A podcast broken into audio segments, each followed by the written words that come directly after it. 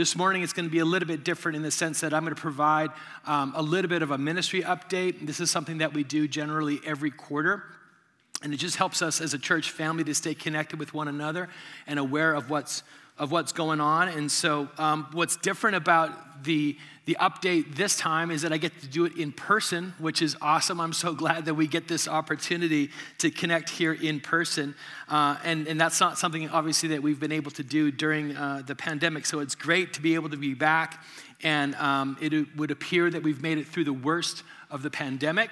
And, um, and there's just there's really no one, obviously, that is, has not been affected in some way by the pandemic. And, and our church uh, is no different. Our own church community has been affected as well. And, and um, it's, it's obviously, in many ways, just disrupted everything that we, that we do. And, and the church is a family. I already mentioned that. But for over a year, we haven't been able to act like that. We haven't had that opportunity for that relational interaction to take place. And so, uh, as the relational entity that we are, that's been strained and, and it's taken a toll on our, on our church family. And so, um, throughout the pandemic, we, of course, we did what we could. We pivoted to virtual everything. Uh, and, and, uh, and, and, but unfortunately, it's not the same. That's not how the church was, was intended to be, and it was tough. And then we were finally able to gather in person. We were first uh, outdoors at the neighbor's place over here. And then we lost that venue, and then some time went by before we were able to, to gather together again inside. But we followed all the rules. We had very strict health protocols, which many are still in place still today. And, and we're, we're happy. We, our, our goal was to make sure that no spread of COVID took place at our gatherings. And I'm happy to say that that hasn't taken place. You know, no one got sick at our gatherings. And we're, we're, we're very thankful for that. But it's crazy, you know, like here we are again, and we're still here. We're still you know, we have, still have a presence. There's a lot of churches that have shut down over the last year and a bit. And there's been a lot of pastors that have stepped out of ministry. And, and uh, just to see the dissolving of churches and, and, and even my pastor friends, like trying to shepherd their, the people in their church into other churches or whatever, it's just been sort of surreal to see and weird to see. But it just makes me so grateful for where we're at as a church that we still have the, the ability to come together like this. But just because we survived, uh, you know, the pandemic and we're still able to gather like this, it doesn't mean that things are, you know, returning to normal. And it doesn't mean we're going to return to normal. Maybe, maybe some things need to change. But uh, in some ways, we're still in the recovery phase. Like we're still sort of figuring out what does it look like to gather again as a church community. You know, obviously the chairs are still set up in a certain way that sort of, sort of still allows for social distancing, and, and there's masks, and there's che- uh, temperature checks at the door, and there's a registration, and there's all these things that are still in place. And so we're still sort of recovering from, from the pandemic. And, and in many ways, we're also going to be hitting and have been hitting reset of like as we come through this what does it look like for us to be a church again? What are the things that god is calling us to? And last sunday at our prayer night um, we started off by just talking about uh, what kind of church that we wanted to be a part of, uh, a part of, and then and then that led into a time of confession and repentance, and we had a really it was an amazing time of just sort of like sort of recognizing some self introspection, a little bit of like what we bring into this and what our, our role and our responsibility is, and and what do we want the church to be, and, and how do we play a part in helping to shape that. And it was just a great time to be able to pray together uh, as a church. But I've been hearing from people who are really wanting to, to take care of business and are excited about what is next and, and who have a, a clearer, clearer vision about what it means to be a follower of Jesus and to be a part of collective church and, and, and um, who, do, who don't want to sort of like just go with the flow, but they, they want to grab an oar and start to row and, and contribute to how we're moving forward together as a church. Because the reality is, if collective is going to be effective in our mission, if we're going to be engaging the West Side in the way that we desire to, to reach people and to make disciples, it's going to take all of us working together.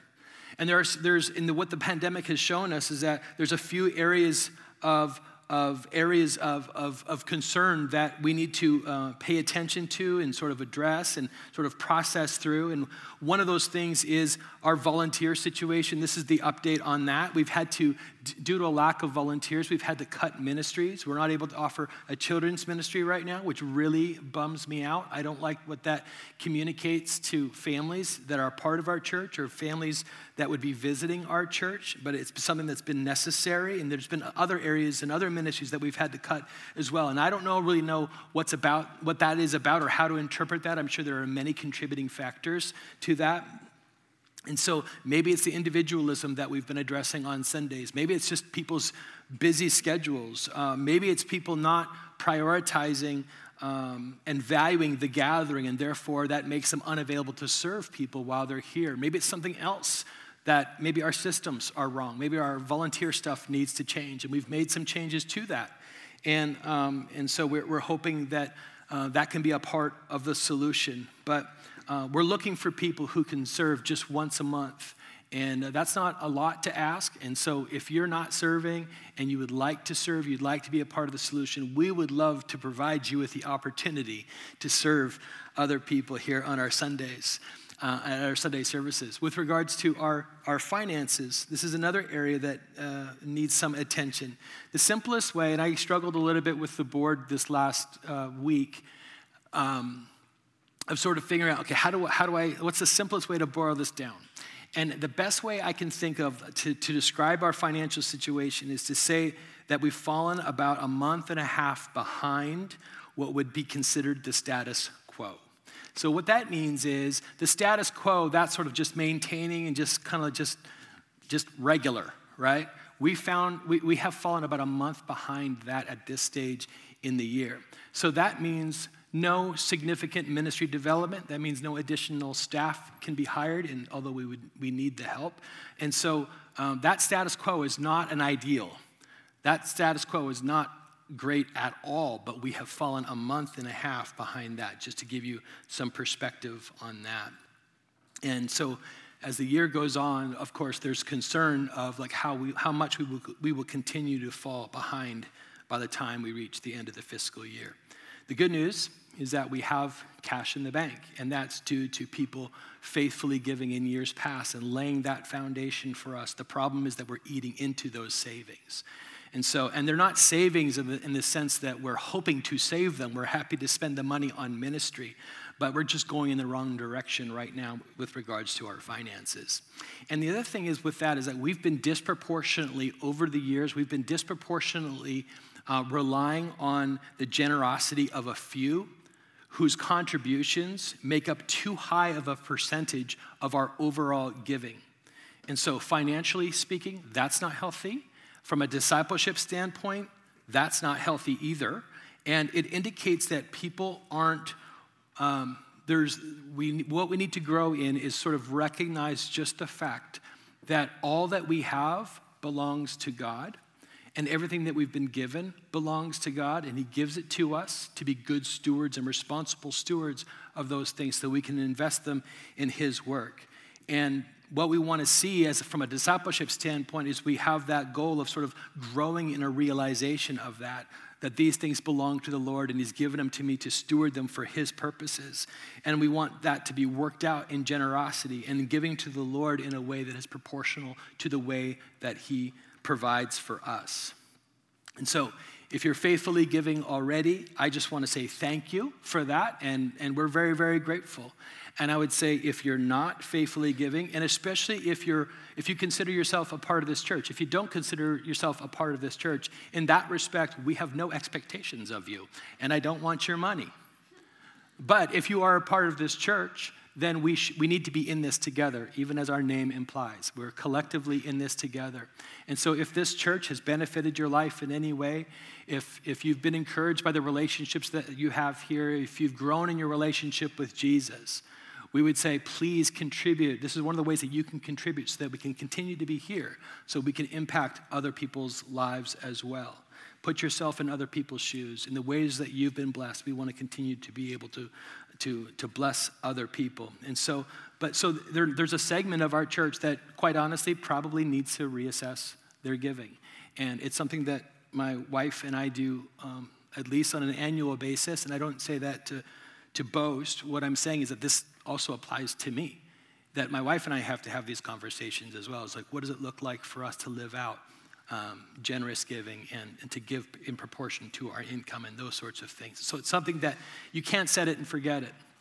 And that's even the danger of like, you know, those who do give who sort of set up the auto pay thing because everyone gives digitally, which is cool. Uh, but sometimes you set it and forget it and it's out of sight and out of mind. And, uh, and what you do in that moment, I, and I'm not ripping on auto pay, I do that myself. But what you don't want is there to be a detachment and a disconnection from the ways that you are giving. You want to be able to see that coming out of your bank account. And in that moment, worship the Lord that this was a priority and this matters and that His work matters. And, and allow that to be an act of worship as you give.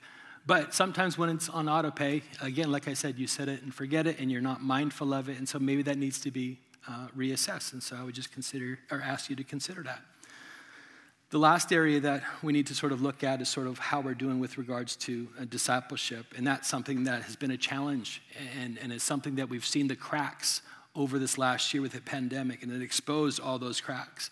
And we want, you know, our whole aim is to, to grow people up and to help them to grow in maturity to be responsible followers of Jesus. And what we want to do is raise the level of biblical literacy because it will provide us with a, with a solid spiritual foundation for us to be able to grow up in our relationship with Jesus so that we can live for Him. And so part of that involves in calling people to participate in our uh, integrated Bible engagement process. That involves personal study, the Sunday gatherings, and then our discipleship groups. And how those three things work together is the weekly Bible passage goes, it's on our posted on our website at the top portion of the website every week. There's a little bar at the, at the top of the window. It's there every week. That's the, the study portion. We're doing that We can also we put it on Instagram. And that gives us an opportunity to sort of read through and prepare and study in advance. So we're sort of taking personal responsibility to be engaged in the word together. And that, that gives us a jump start on Sunday. And then on Sunday, we preach on that exact same passage. So we're sort of building on that foundation that we lay through our own personal study. And then in the week that follows, we then gather in our discipleship groups to sort of hash out and talk about you know, what are the implications of the things that I've been, I've been learning as I've been studying this, and what are the implications and applications of the things that, you know, how the Lord spoke to me on Sunday as we were gathered together. And the reason why this matters is because as a collective community, uh, by name and by nature as well, we want to be on board together and be sensitive and aware of how God is speaking to our community through Scripture. And that's the authority that we follow. And so, as we're deeply engaging with Scripture with one another, we can disciple one another in that process. And, and as Hebrews chapter 10 talks about, push one another and stirring up one another towards love and good deeds. So that's sort of like this very positive sort of accountability of what it means to live for Jesus, allowing Scripture to inform what that looks like for us. And so we would encourage people to deeply engage in that. Well, it's easy to follow your, the weekly Bible passage on your own, and it's easy to show up on a Sunday to sit through the teaching of God's Word, but that third piece of, of working that out in a micro community, a discipleship group, maybe that's not something that you have the opportunity to do right now. And so, if, and that's because you're not in a discipleship group. So, if there's any way that we could help you to get connected within a discipleship group, just shoot us an email and we would love to help you get connected and find a way for you to get connected in a discipleship group so you can be engaging in Scripture uh, with other people in this way that is, that is so important to our Christian lives. But as we move forward, the state and the county announced last week, and I was happy to see that the county followed suit, but uh, that everything, it appears, is going to be opening up to full capacity on June 15th. Uh, yeah, we're excited about that. Even, I mean, it's kind of weird, the, the quick reversal, and we mentioned this last week, but there's not, there's apparently everything's opening up to full capacity, no social distancing. That all starts again on June 15th, and including no masks for those who are fully vaccinated.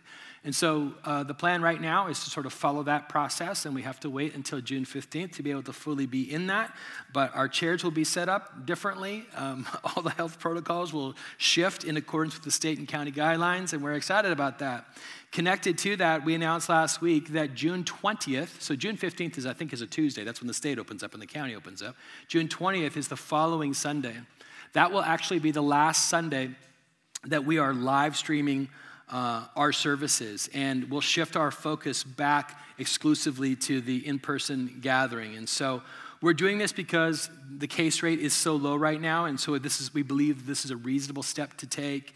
Um, the vaccine is readily available for anyone that wants it. Um, the, the, and, and the, the, not everyone realizes this, but the, the live stream also takes up a lot of human resources that we could utilize elsewhere. And then just the reality that, you know, the fact that the, the live stream is, um, you know, not what it means to be a part of a church. To catch a live stream every Sunday is not what it means to be integrated and as part of a, of a spiritual family. And so um, the Bible calls us to more than just watching a service on a screen, and then that's how we want to encourage people as well. So some people have asked, well, what about kids? And I mentioned earlier that we don't have kids ministry. We're unable to have children's ministry right now.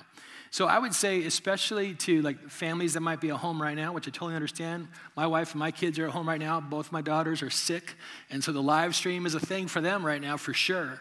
But I would just say that um, for families at home or whatever, uh, you can bring your kids here. And if they squawk and scream and yell and all that kind of stuff, we're totally cool with it, right? We cool with that? We're okay? We're not gonna be high maintenance and weird and give people the stink eye for their, for their baby making noise.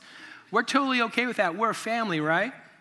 We're totally okay with that. And so while we apologize and we don't think it's awesome that we can't have children's ministry, we want all of our families and those that might be at home right now to know that you are welcome here with your screaming children. And we love you and your screaming children. And as a father, I totally get it. And every parent gets it. And so we even have that other side of the building there those doors those sliding doors are kept open you know and if you come here and your kid gets a little unruly and crazy you can just you know, take them over to the other side of the building so they can get the wiggles out, whatever. Um, but we're happy, you know, you feel free to, to wander over that way if that helps, it makes it easier for you.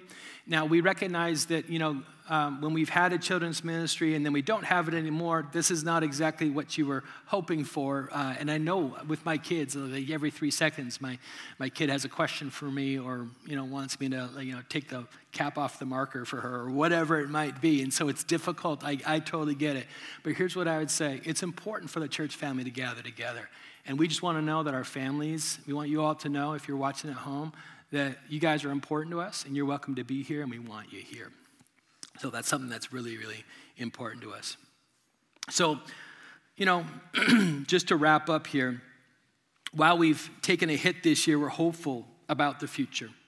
You know, it's been a rough year, but we're optimistic and hopeful about what we're becoming. And we have had to realign and readdress some things, and we even made some changes on the leadership level with the church to help us move forward.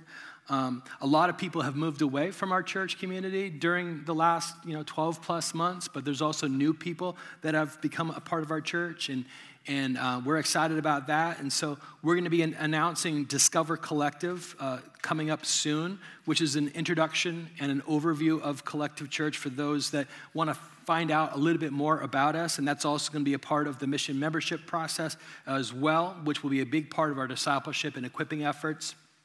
And then ministry, uh, ministry uh, regional ministry is taking place. We have, so across the west side, we've broken it up into five different regions, and, and ministry is happening. That's the primary way that, that ministry happens throughout the west side. And we've broken the, the west side into five regions, and each region has sort of a, a small ministry team that helps to stoke and stir up and cultivate ministry opportunities in that region to make sure that we're connecting with people well, caring for people well, and pointing people towards opportunities to grow in their relationship with Jesus and to grow in their faith. But aside from all of that, it's not about what, just ha- what is just happening inside collective. The mission hasn't changed. The purpose for which we planted the church five and a half years ago still remains the same. And uh, we are compelled uh, by the mission to continue to have a presence here on the west side as embedded missionaries seeking to reach people and make disciples at this stage in the game, we've got to be really, really careful, especially if you're old school and we're here in the beginning. We've got to really be really, really careful that we don't slide into a sense of like, you know, just becoming passive and and and just sort of going through the motions. We need to keep that fire that the church was planted to reach people and make disciples. And that will benefit you and it will benefit others as we share the message of Jesus with people. So the mission has not changed. And so I want to sort of recall everyone back to why we're even a part of this and what it means to be a part of the church. Chris Wright, who's an author, he said it's not so much that the church has a mission in the world, but that the mission has a church in the world. It's the reason why we exist. And so that has not changed, and that will never change. And then, in addition to that, uh, we mentioned uh, about a month ago or two maybe that we've partnered and, entered into a long term relationship with a church, a new church getting established in Cincinnati, Ohio, in the Over the Rhine neighborhood, if you are familiar with the area. But this is a long term commitment to, to see them thriving in that neighborhood and coming alongside them. And we'll be giving more information about that in the coming weeks and introducing you guys to them in new ways. But the call at this time is to uh, make this the kind of church that you want it to be. Just as we prayed last week at the, at the, at the prayer night, like what, what, what do we want to make this church out to be? And, and, and so, so I'm calling people to engage at all levels with our Sunday gatherings. Make it a priority. Um, rearrange your schedule around it. Let's gather together as a family. And as we do, let's intensely uh, study the Word of God and, and, ask for Jesus to speak to us and, and look to the Holy Spirit to, to work at the heart level in our lives. I would call you to love people by serving them in any capacity you can, whether that's formally here on uh, a Sunday by helping to ser, uh, serve and facilitate our services, or even just practically throughout the week. Let's be a community that's marked by love. I would call you to engage in neighborhood dinners not because they are the most riveting things that ever happened, but they are opportunities for us to build relationships with one another. And I'm still amazed when I hear people talk about you know, because as a pastor, I know a lot of people, I guess, in the church, but there are still people, even though we're not a very big church, there are still people in our church that don't know other people, and they've both been a part of our church for a long time. And so, like, I don't think there's any case where everybody knows everybody. And even if you do, there's an opportunity to build, build up that relationship, and neighborhood dinners are a part of that. Neighborhood dinners are also the opportunity for us to engage in mission. I mentioned that earlier. They're contexts where they're just social gatherings and just these dinners that happen every other week, where they happen in, in, in most cases in local parks, where we can just kind of invite people people into that to kind of hang out and, and, and share a meal together. Our prayer nights that happen monthly, that's another way that we can engage. And then, you know, in giving, which I mentioned, I mentioned our finances earlier, help us to get to a healthier place and help us invest in other causes as we, as we partner with other community organizations and we invest in church planting and things like that.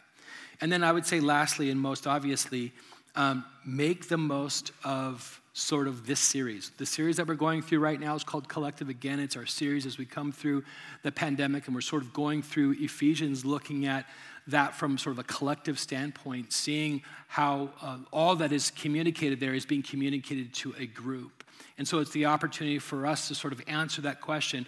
What, and this is the question we've been asking who and what are we going to be on the other side of this? What is the church that we're becoming? And so to sort of as we go through this series, don't just like, okay, cool, I went to church and we went through a, a, part of Ephesians together, and then you just go on with your life, but allow it to sit and let it to. Um, Siri is talking to me. You can stop talking to me now, Siri. Maybe Siri is telling me to get off the stage, and I will in just a second. But take these things to heart and like sort of like wrestle through all that stuff within in your discipleship groups and, and, and we're continuing in that um, this morning and so engage in scripture together and just think about how we can move from individualism to collectivism